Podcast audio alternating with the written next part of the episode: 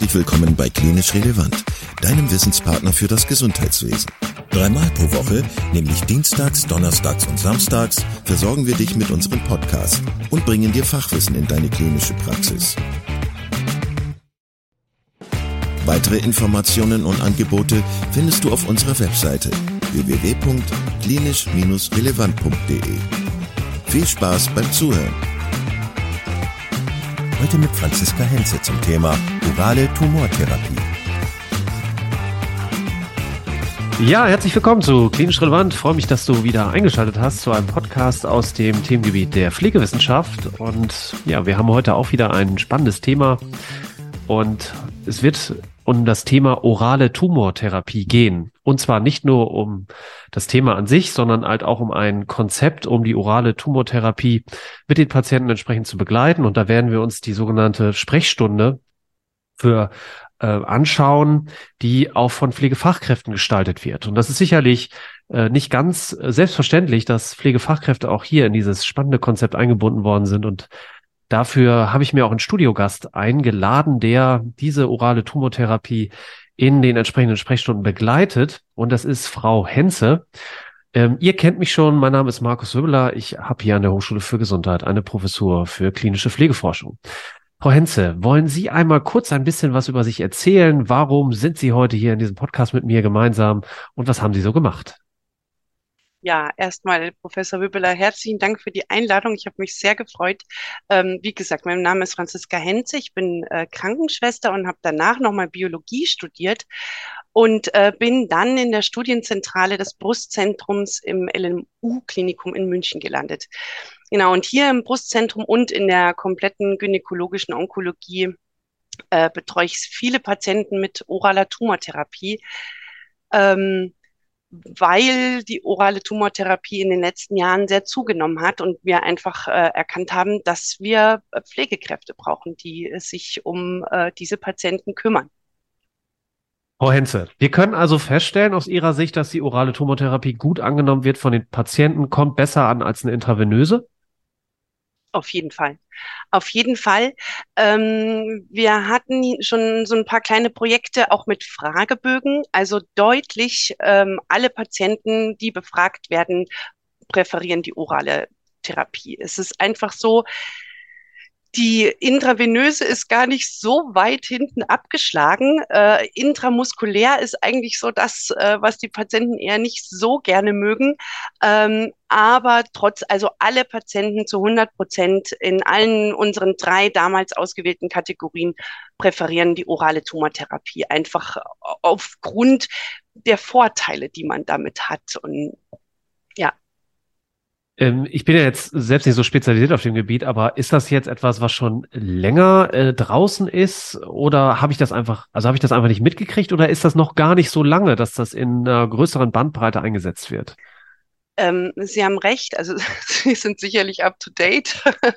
ähm, es hat sich jetzt wirklich so in den letzten Jahren, im letzten Jahrzehnt einfach wahnsinnig viel getan, vor allem bei uns in der Gynäko-Onkologie beim Mama CA, da bin ich ja nun die, ähm, die ja da ähm, am meisten im Bilde ist, ähm, hat sich wahnsinnig viel getan. Einfach, es sind unglaublich viele Substanzen, ähm, zielgerichtete orale Substanzen zugelassen worden, die ähm, wie eben gesagt, genau, sehr zielgerichtet ähm, auf bestimmte Tumorarten mit bestimmter Tumorbiologie ähm, eingreifen können und ähm, nicht wie so eine Chemo, die einfach alles wegratscht, was ähm, da so da ist äh, mit Haarausfall und allem drum und dran, sondern es ist sehr zielgerichtet. Zum Beispiel ähm, wird bei manchen Medikamenten der Zellzyklus unterbrochen von äh, Östrogenzellen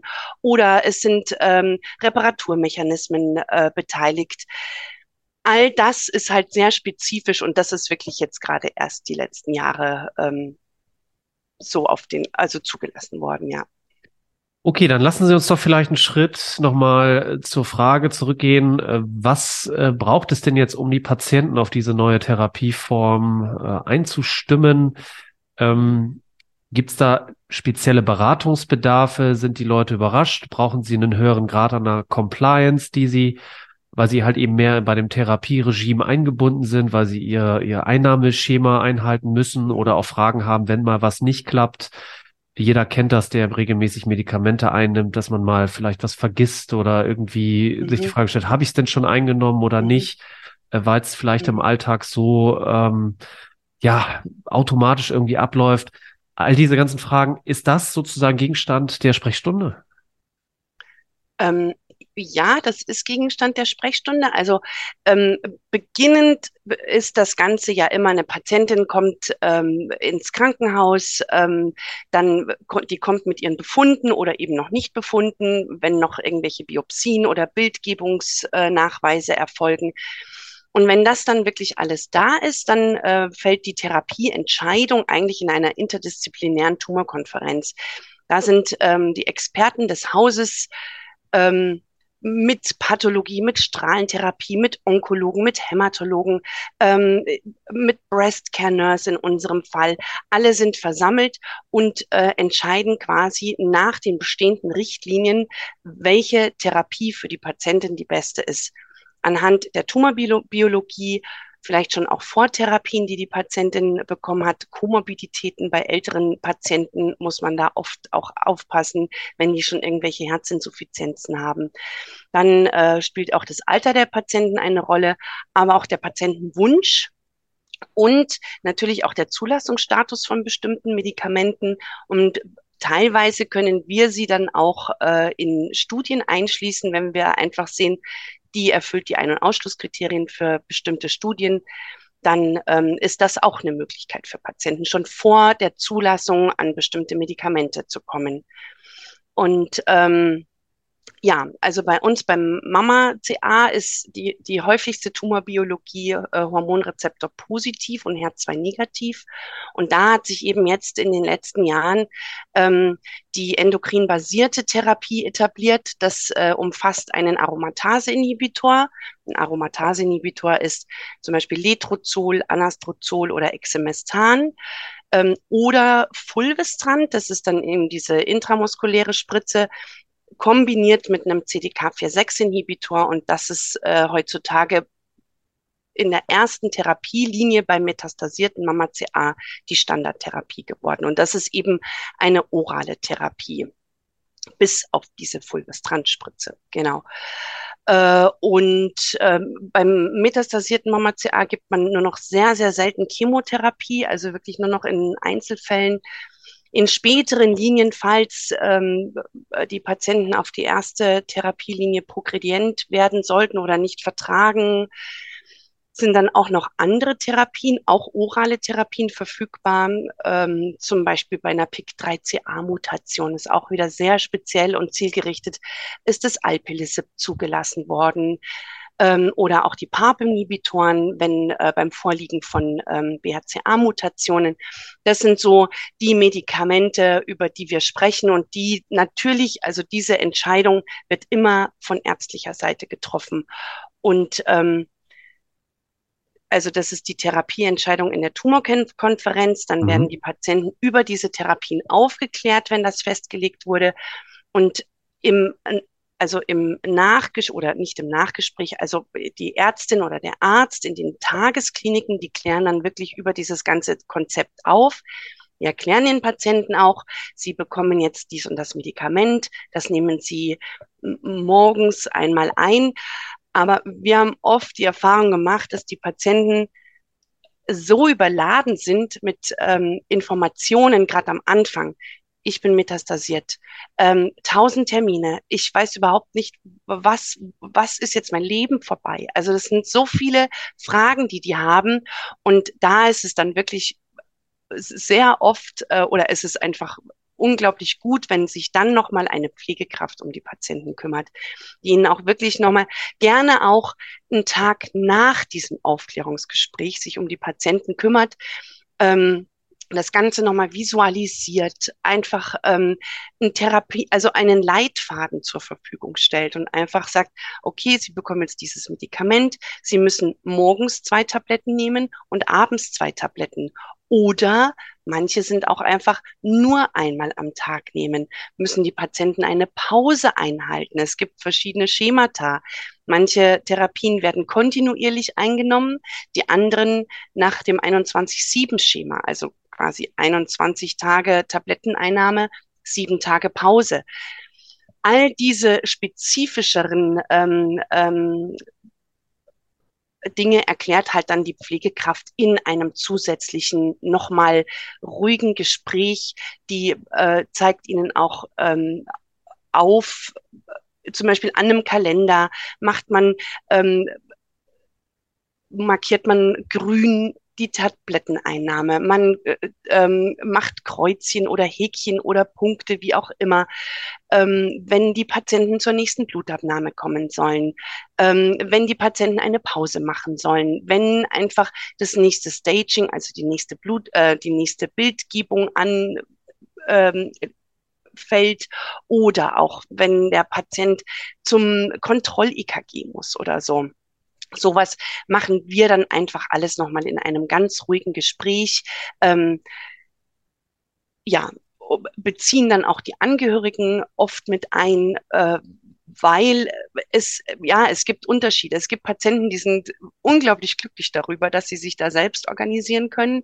Und es gibt äh, Patienten, die brauchen einfach mehr Betreuung. Die brauchen ähm, eine helfende Hand quasi. Also die brauchen oder da muss man die Angehörigen mit einbeziehen. Das ähm, und dann einfach sagen können, mehr Ohren hören einfach auch mehr. Und da macht der eine Notizen, nimmt es mit nach Hause und kann auch bei Rücksprachen natürlich jeder oder bei Fragen jederzeit anrufen und äh, nachfragen. Heute, ja. ähm, ist es denn dann so, Sie haben ja das schon ein bisschen dargestellt. Es gibt also ein komplexes Therapieregime, es gibt ja. Medikamente, die geholt werden müssen, die eingenommen werden müssen, es gibt Untersuchungen, zu denen ich hin muss, es gibt Pausen, die ich machen muss, es gibt mhm. vielleicht noch irgendwelche Fragen mit irgendwelchen äh, Entlastungsangeboten oder mhm. vielleicht stellen Sie auch noch Fragen hinsichtlich der Arbeitsfähigkeit und so weiter und so fort. Äh, und dann vielleicht noch von Spezialthemen abgesehen wie ähm, ja Infektionsanfälligkeit oder sonst mhm. irgendwie was, die sich verändert. Ähm, ist es denn dann so, dass Sie diese Daten alle zusammenführen, weil Sie das im Hause Ihres Klinikums komplett abdecken können, diese Dienstleistung? Oder kann man oder darf man sie eher nicht so als Knotenpunkt verstehen? Weil es kann ja durchaus sein, dass man niedergelassene Ärzte noch aufsucht, ähm, und so weiter. Und da ist halt die Frage, wie kriegen Sie die Informationen zusammen, dass der Patient vielleicht auch fragen kann, wie soll ich das eigentlich machen? Oder gibt es eben nur diesen Ausschnitt, den Sie spezieller begleiten? Also die orale Tumortherapie primär und für andere Fragen müssen Sie sozusagen nochmal beleuchten oder sind Sie darauf angewiesen, dass der Patient Ihnen die Informationen nochmal zur Verfügung stellt? Untersuchungsergebnisse oder so, wo jetzt zum Beispiel Termine oder dergleichen draufstehen. Ne? Verstehen Sie mich nicht falsch. Ich habe schon verstanden, dass es natürlich jetzt nicht hier um, um eine Sprechstunde im ärztlichen Sinne äh, handelt, ja. sondern auch noch diese organisatorischen Rahmenbedingungen eine Rolle spielen. Aber die Frage, die ich da jetzt eben hätte, wie kriegen Sie die Informationen alle zusammen?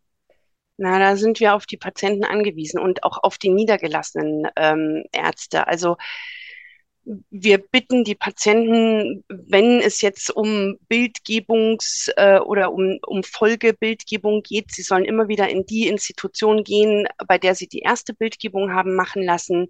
Ähm, wir sind natürlich auch auf die, auf die onkologischen Praxen angewiesen, auf eine Zusammenarbeit angewiesen.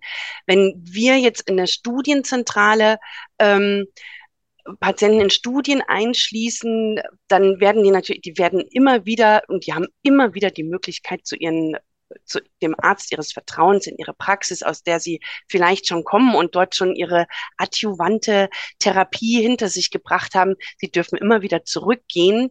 Ähm, aber wir sind ähm, auf Hausarztpraxen angewiesen, dass ähm, Blutbildkontrollen, die werden in erster Linie eigentlich beim Hausarzt ähm, durchgeführt und äh, wir sind darauf angewiesen natürlich, dass die uns übermittelt werden und wir das dann äh, kontrollieren oder ähm, auch die Bildgebung, dass die Patienten auch CDs mitbringen davon, weil einfach nur durch einen Befund kann man oft nicht wirklich viel sagen. Man braucht die Bildgebung, auch unsere Radiologen müssen sich das anschauen und äh, eben dann eventuell wieder eine Tumorkonferenz, in der man sowas dann alles bespricht. Also es ist ein äh, interdisziplinäres Netzwerk und äh, wir brauchen in den Unikliniken auch ähm, definitiv die Hilfe der Außenstehenden, der, der Praxen, der, der Apotheken, ähm, der Labore, also das, äh, der, der radiologischen äh, Abteilungen, ähm, absolut. Also wir müssen alle äh, äh sehr gut zusammenarbeiten, sonst ähm, funktioniert das alles nicht. Oft kann man manche Dinge bei uns gar nicht so stemmen, dass ähm, eine Mammographie ähm, aus der Erfahrung heraus bekommen die Patienten einfach extern schneller einen Termin als äh, bei uns im Haus, weil halt ähm, einfach das Kontingent ist irgendwann erschöpft, gar und draußen gibt es einfach viel mehr Praxen, die das dann zeitnah auch durchführen können. Ja, absolut. Also wir müssen immer freundlich zu allen sein und ähm, nein, wir müssen nicht. Wir sind ja einfach freundlich zu jedem und wir wissen ja, äh, eine Hand wäscht die andere. Nein, es ist einfach so und das ist auch gut so, dass man zusammenarbeitet und sich das heißt, gegenseitig hilft, ja. Also vielleicht nochmal zur, zur Struktur an sich. Diese Sprechstunde, die pflegerisch begleitet wird, findet die also primär auch im Rahmen des, äh, der klinischen Forschung statt? Oder ist das etwas, was mit Hausmitteln irgendwie gestemmt werden kann? Weil ich würde mir vorstellen, dass man schon Personal dafür braucht und ja. dass eine Sprechstunde je nach Patient durchaus mal 30, 40, vielleicht auch mhm. 60 Minuten mal mhm. dauern kann. Mhm. Und ja. Ähm, ja, das muss ja irgendwo herkommen. Wie klappt das? Ähm, also es, es sollten Hausstellen sein, ähm, was sich natürlich auch immer ein bisschen schwierig erweist. Gell? Also ähm, das, das Pflegepersonal, das diese Patienten betreut, das ähm, braucht erst, also es muss erstmal gefördert werden. Die brauchen Fortbildungsmöglichkeiten, die brauchen Weiterbildungen, die brauchen ähm, vielleicht Abschlüsse wie Onco-Coach, was sich jetzt gerade so ein bisschen ähm, auch etabliert, oder wir brauchen ähm, Advanced Practical Nurses oder onkologische Fachpflegekräfte. Und diese also diese Ausbildung muss ja erstmal gegeben sein. Und dann weiß man ja auch, dass diese Pflegekräfte ein unglaublich, unglaubliches Wissen rund um die Onkologie haben und das, oder ja genau, also rund um dieses Thema haben. Und die müssen dann auch angemessen honoriert werden. Also absolut. Ähm, ich kenne mich jetzt nicht so gut aus mit den, mit den Finanzmitteln in den Häusern. Aber äh, es soll ein, also wir haben jetzt unglaublich viele Projekte ähm, laufen gehabt. Wir hatten, wir hatten auch schon eine richtige Sprechstunde, versuchen das jetzt immer mit unseren Projekten über Drittmittel auch ähm, abzudecken. Und ähm, da bin ich eben sehr oft die Ansprechpartnerin, die das ähm, ich war früher mehr in, in richtigen Studien involviert und jetzt sind es halt oft ähm, Investigator-initiierte äh, äh, Projekte und die arbeite ich dann oft ab mit Doktorandinnen, die mir dann oft zuarbeiten und und aber auf lange Sicht hin ist natürlich, also oder nee, nicht auf lange Sicht, sondern eigentlich auf äh, kurze Sicht ist eigentlich der Plan, dass wir eine richtige Stelle schaffen für eine ähm, Pflegekraft, die eine dieser Weiterbildungen absolviert hat und die dann wirklich zumindest tageweise für diese Patienten eine richtige pflegebegleitete Sprechstunde einrichten kann. Ja. Ja, weil äh, kommen wahrscheinlich viele Akteure zusammen. Sie haben es ja auch schon gesagt, der Hausarzt, äh, die niedergelassenen Fachärzte, die Kliniken ähm, und so weiter. Und da halt den Überblick zu behalten, ja, ist halt wahrscheinlich entweder ohne eine Gesundheitskarte, die irgendwie funktioniert und alle Informationen bündelt. Aber selbst damit äh, muss ich halt in der Lage sein, um die Zeit nehmen, die Sachen zu interpretieren, die mir da zusammengeschickt werden. Und das braucht eben Zeit und diese Begleitung ist sie denn aus Ihrer Sicht, führt die denn zu relevanten Ergebnissen bei den Patienten? Also können Sie sagen, okay, die Leute kommen mit einer entsprechenden Begleitung besser durch die Therapie, sind, äh, sind adhärenter, ähm, haben vielleicht eine bessere äh, Reintegration in, ins Beruf, Berufsleben äh, oder dergleichen? Würden Sie sagen, da gibt es auch so konkrete Ergebnisse? Also es ist definitiv der Fall. Ähm, also eine kontinuierliche Betreuung von Patienten von, von ähm, der gleichen Person ähm, bewirkt definitiv ähm, ein, ein ähm, viel höheres Maß an Adhärenz. Ähm, die Patienten sind definitiv äh, therapietreuer. Wir als Pflegekräfte haben ja dann auch wirklich dieses Wissen, ähm, wie wie, in, zu welchem Zeitpunkt, oder wir besprechen das auch im Team, zu welchem Zeitpunkt ist zum Beispiel eine Anschlussrehabilitation sinnvoll ähm, oder wann ist der Berufseinstieg sinnvoll. Es gibt Medikamente, die Nebenwirkungen machen. Wenn ich jetzt ähm, mit einem Medikament anfange, das eine Diarrhoe auslöst und ich bin im Außendienst zuständig, dann ähm, sollten wir vielleicht erstmal noch die ersten sechs Wochen abwarten, bis wir das richtig gut eingestellt haben, bis wir die Dosis gefunden haben ähm, oder bis sie mit ihrem Loperamid zum Beispiel richtig eingestellt wurde und auch sich wirklich wieder guten Gewissens ins Auto setzen kann und zum nächsten Kunden fahren kann. Ähm, das sind, das sind alles Fragen und Schwierigkeiten, aber ähm, ja, also definitiv, die Patienten, den Patienten geht's besser. Die Patienten sind, äh, die haben eine sehr gute Lebensqualität schon unter der oralen Therapie im Gegensatz zu intravenöser Chemotherapie. Und ähm, halt auch einfach der Unterschied. Ich nehme die Tablette zu Hause im häuslichen Umfeld ein. Ähm, ich bestimme, wann ich sie einnehme. Äh, wir geben ihnen an die Hand, wenn es eben zweimal täglich ist, dann bitte im zwölf Stunden Abstand. Wenn es nur einmal täglich ist, dann ähm, im 24 Stunden Abstand. Aber wenn Sie es jetzt morgens mal um ein oder zwei Stunden ähm, verschieben, ist das auch kein Problem aber die sind flexibel. Also die sind total flexibel im Alltag. Die freuen sich auch wirklich wieder zurückzugehen in die Arbeit. Die, die haben wirklich eine gute Lebensqualität, schon teilweise fast wie vor der Erkrankung. Und ähm, das ist auch wirklich schön zu sehen, dass es ähm, dass sie kommen und einfach sagen, ja, es ist nicht mehr, vielleicht nicht mehr ganz so, ich bin nicht mehr ganz so belastungsfähig, aber mit der Therapie kriege ich es echt hin. Das ist äh, schon toll. Ja, vielleicht werfen wir, wo wir da schon sind, nochmal einen Blick auf die, hm, ja, das relevante Spektrum. Gibt es äh, besondere Nebenwirkungen oder so etwas, was wir kennen müssten, wenn wir über die orale Tumortherapie sprechen oder ist das eher nicht so? Hm, doch. also jetzt so die typische Alopezie, dass äh, komplett die Haare ausfallen und äh, man den Patienten eine Perücke äh, verschreiben lässt, das tritt nicht auf. Es kann eben sein, dass die Haare ein bisschen dünner werden, aber das sind wirklich äh, seltenere Nebenwirkungen. Häufig haben wir äh, Blutbildveränderungen, vor allem äh, Leukopenie, Neutropenin. Da ist das Problem, dass die Patienten eigentlich fast nichts davon merken. Ähm, geht aber natürlich, äh, kann auch mit einem erhöhten Infektionsrisiko einhergehen. Ja? Deswegen ähm, haben wir uns da angewöhnt oder es ist auch in den Fachinformationen einfach so beschrieben, dass man in den ersten Monaten, im ersten Monat oder vielleicht auch in den ersten zwei Monaten alle zwei Wochen Blutbildkontrolle macht, ähm, eben relevante Parameter, auch Leber- und Nierenwerte kontrolliert. Und wenn sich das dann alles eingespielt hat, ähm, wenn man eben vielleicht das Medikament äh, reduziert hat oder pausiert und dann reduziert hat und ähm, reinduziert hat, dann äh, verläuft das alles gut und dann haben die Patienten äh, ihre Leukozyten über einer bestimmten Grenze und dann kann man die damit auch wirklich äh, in monatliche Kontrollen schicken einfach. Ähm, genau das, also mal die Blutbildveränderungen sind eine der äh, wichtigsten Nebenwirkungen. Da haben wir schon angesprochen, die Diarrhoe. Hm. Ähm, da haben wir uns angewöhnt, dass wir den Patienten wirklich gleich ähm, zur, zum Tablettenrezept auch äh, Loperamid-Rezept mit dazugeben. Und ähm, wir als Pflegekräfte sind dann da auch ähm, der Punkt oder ja, die denken, sagen dann auch oft, ja, und wie soll ich das jetzt einnehmen? Da habe ich keine Ahnung.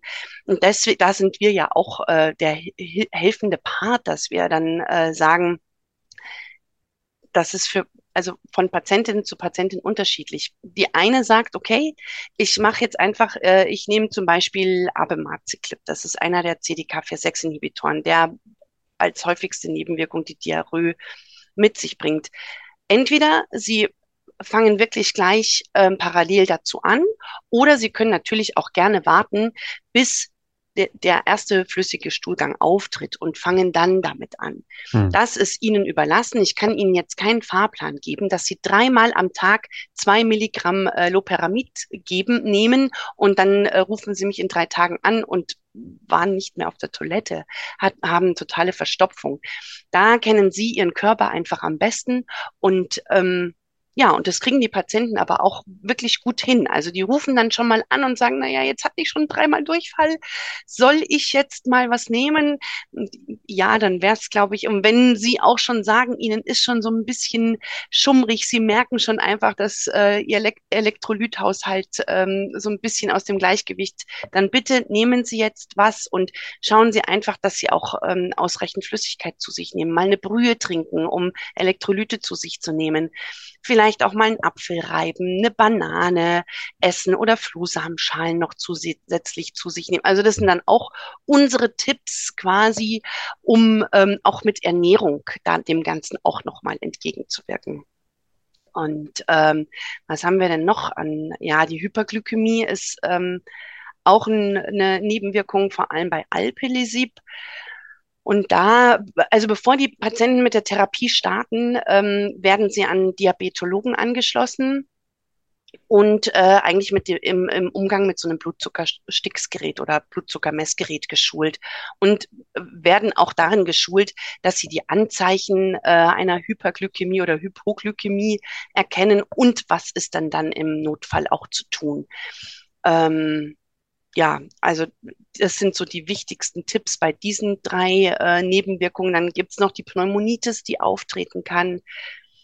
Ähm, da äh, wissen äh, oder da sagen wir den Patienten auch, dass sie äh, definitiv bei neu auftretenden oder verschlechternden Atemwegssymptomen wie Husten mit und ohne Fieber oder einfach eine AZ-Verschlechterung äh, sich sofort beim behandelnden Arzt vorstellen sollen oder in die nächstgelegene Notaufnahme gehen sollen. Ähm, im, Im Notfall, wenn sowas, sowas passiert ja dann auch oft irgendwie an Feiertagen oder an Sonntagen, dann wirklich das Medikament auch mal eigenständig absetzen. Und ähm, das ist auch kein Beinbruch, wenn da jetzt mal ein, zwei Tage nichts gegeben wurde. Dann lieber besprechen wir Anfang der Woche, kommen Sie in die Klinik, oder sie sind schon in der Klinik, weil sie über die Notaufnahme gekommen sind und dann besprechen wir das alles in Ruhe und ähm, schauen, dass es ihnen einfach besser geht und äh, fangen einfach mit der nächstniedrigen Dosis wieder an. Genau. Und äh, dann haben wir noch die Stomatitis, ist auch ähm, noch eine, ja, eine wichtige oder ja, eine eingehende Nebenwirkung. Ähm, da weisen wir die Patienten halt ähm, auf eine auf die Wichtigkeit eigentlich der Mund- und Zahnhygiene hin. Und ähm, wir verschreiben auch gleich von Anfang an ein Rezept für eine Mundspüllösung.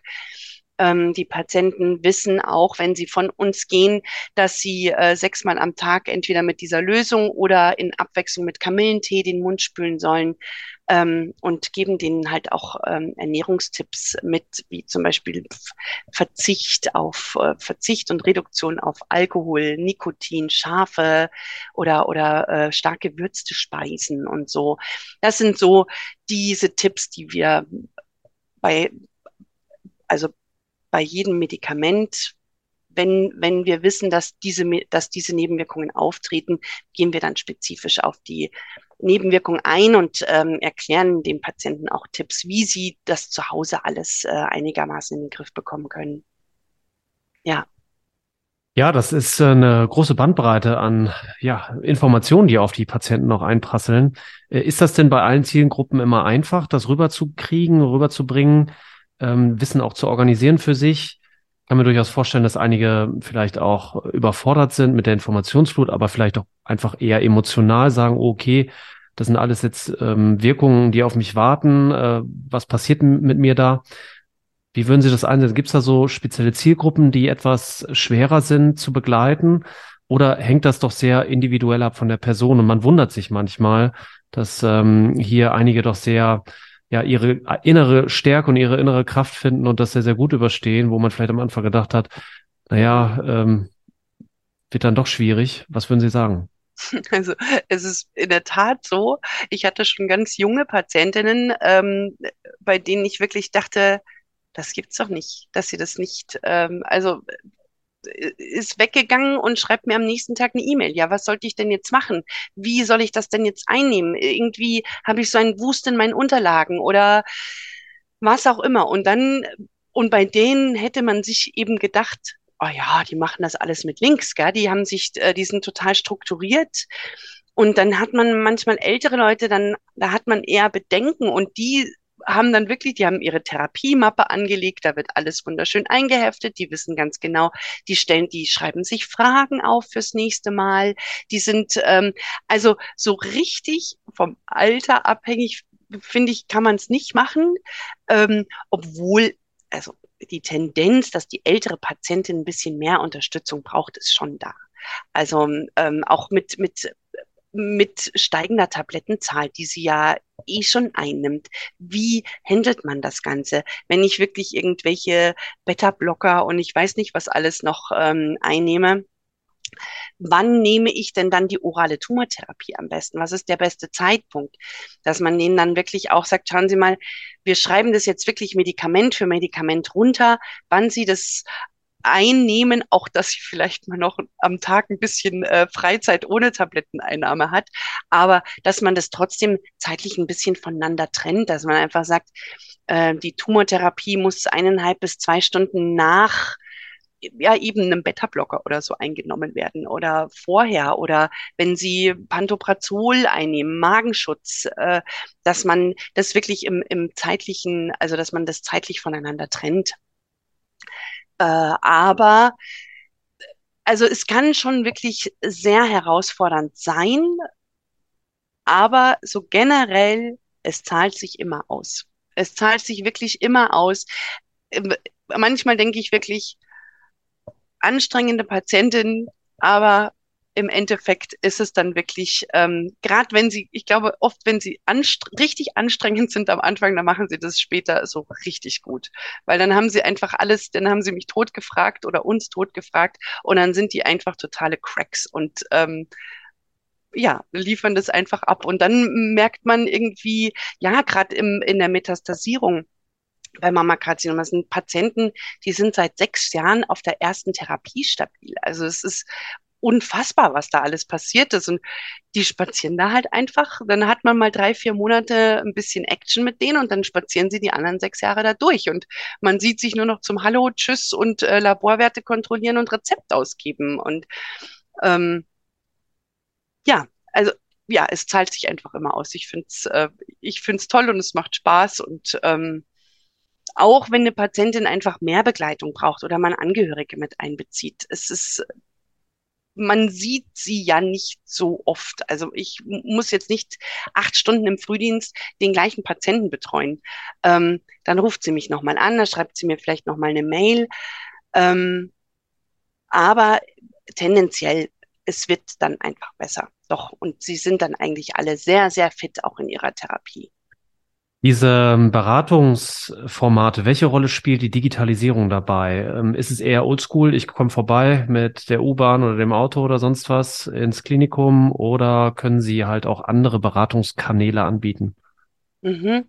Ähm, also äh, vor allem bei Patienten, die dann schon längere Zeit ähm, stabil eingestellt sind, bieten wir äh, Telefon oder halt auch, ähm, wie nennt sich das, WebEx-Visiten halt ähm, äh, Internetvisiten an. Ähm, es gibt auch die Möglichkeit, ähm, über Apps ganz viel ähm, zu managen schon. Wir arbeiten ganz viel mit Kankado zusammen.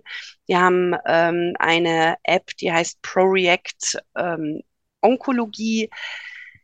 Da können die Patienten ähm, einmal ihre äh, Tabletteneinnahme dokumentieren und auch Nebenwirkungen dokumentieren. Da gibt's also einmal ähm, so in der Onkologie nennen wir das Distress-Thermometer. Wenn die Patientin jetzt heute angibt, äh, sie hat äh, eine Lebensqualität von 90 Prozent, also relativ gut, und morgen sagt, gibt sie einfach nur an 50 oder 60 Prozent, dann ist es ähm, so ein Algorithmus und der erkennt dann einfach so und so viel Prozent ist die ist die ähm, äh, Qualität jetzt gerade abgesunken von einem Tag auf dem anderen. Und dann macht der spezifische Fragen, äh, öffnen sich spezifische Fragen für diese die für diese Tumortherapie eben zugelassen sind. Äh, oder oder äh, sich ja nicht zugelassen, sondern halt die die wir oder die genau darauf ähm, abzielen, dass man dann eben nach eben nach Diarrhoe, nach Fieber, nach äh, Husten, nach, also nach allen Nebenwirkungen äh, medikamentenspezifisch dann gefragt wird und wir als Behandler das dann hier in der Klinik auch wirklich ähm, abrufen können. Und dann sieht man schon ähm, unsere Patientenliste und ähm, ich sehe dann eben Frau Huber XY hat äh, gestern angegeben, dass sie äh, irgendwo, also da erscheint ein roter Punkt und ich kann sie dann öffnen und sehe, ah, okay, sie hat, ja, dann rufe ich sie doch mal an und frag einfach mal nach. Also das ist ein ganz wichtiges Tool bei uns. Ähm, dann eben ja Telefonvisiten, vor allem wenn die Patienten ähm, in ihrer Medikation und in ihrer Therapie total stabil sind.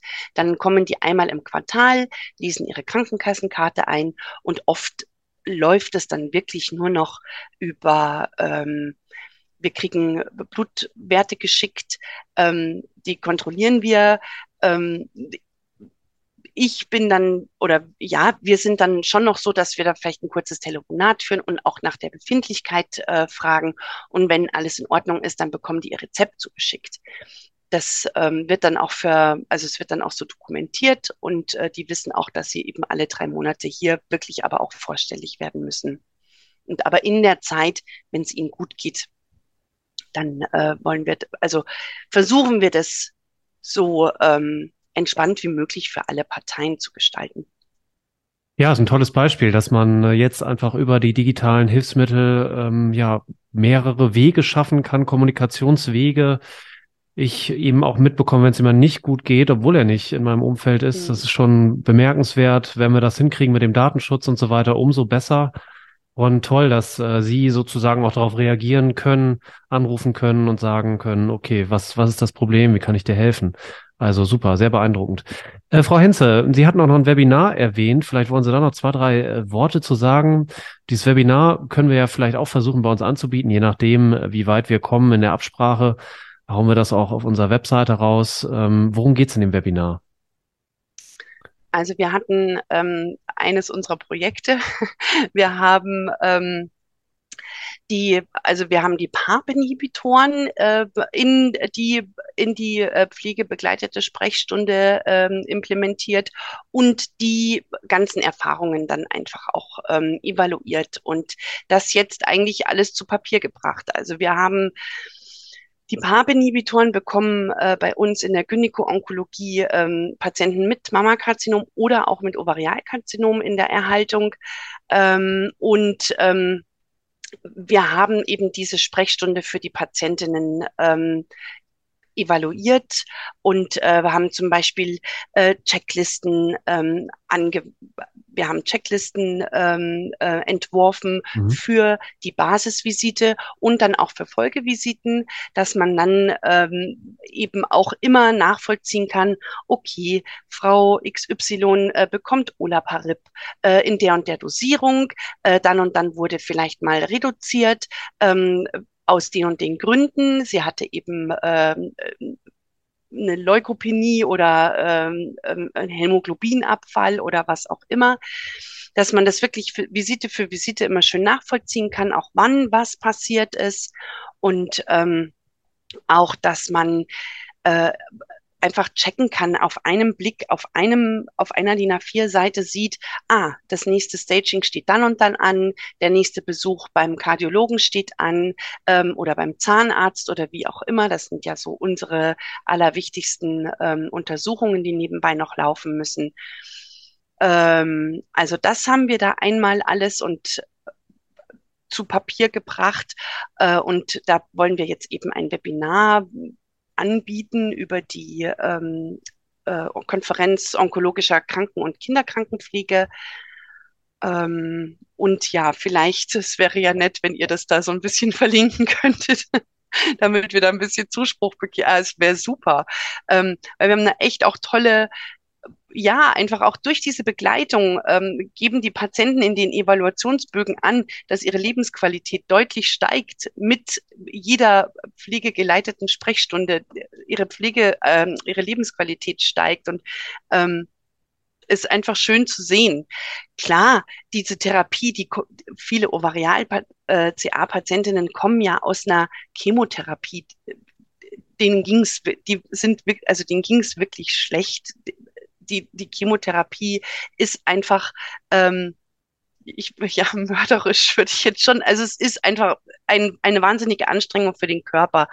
Und man kann schon auch sagen, dass sie dann während der oralen Therapie auch an Lebensqualität wieder gewinnen. Mhm. Aber wir haben die Fragen natürlich auch so gestellt, ob auch unsere Begleitung ähm, ihnen Lebensqualität zurückgegeben hat. Und das konnten wir wirklich sehr gut ähm, evaluieren, dass das auch wirklich ein Punkt ist, den die Patienten unglaublich schätzen. Auch diesen kontinuierlichen Ansprechpartner, den finden, das finden sie ganz toll, wenn einfach immer die gleiche Person vor ihnen steht, ist ja manchmal in Universitätskliniken auch nicht ganz so einfach.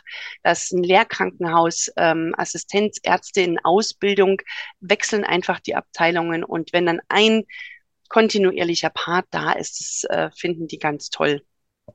Ja, und äh, eben unser Webinar, um da nochmal drauf zurückzukommen. Wir würden uns freuen, wenn eben äh, der ein oder andere sich aufgrund dieses Podcasts vielleicht dafür anmeldet. Ja, sehr gut. Also wäre es quasi in meinem eigenen Tempo zu belegen, ist ein Video und begleitendes Material. Habe ich das richtig verstanden?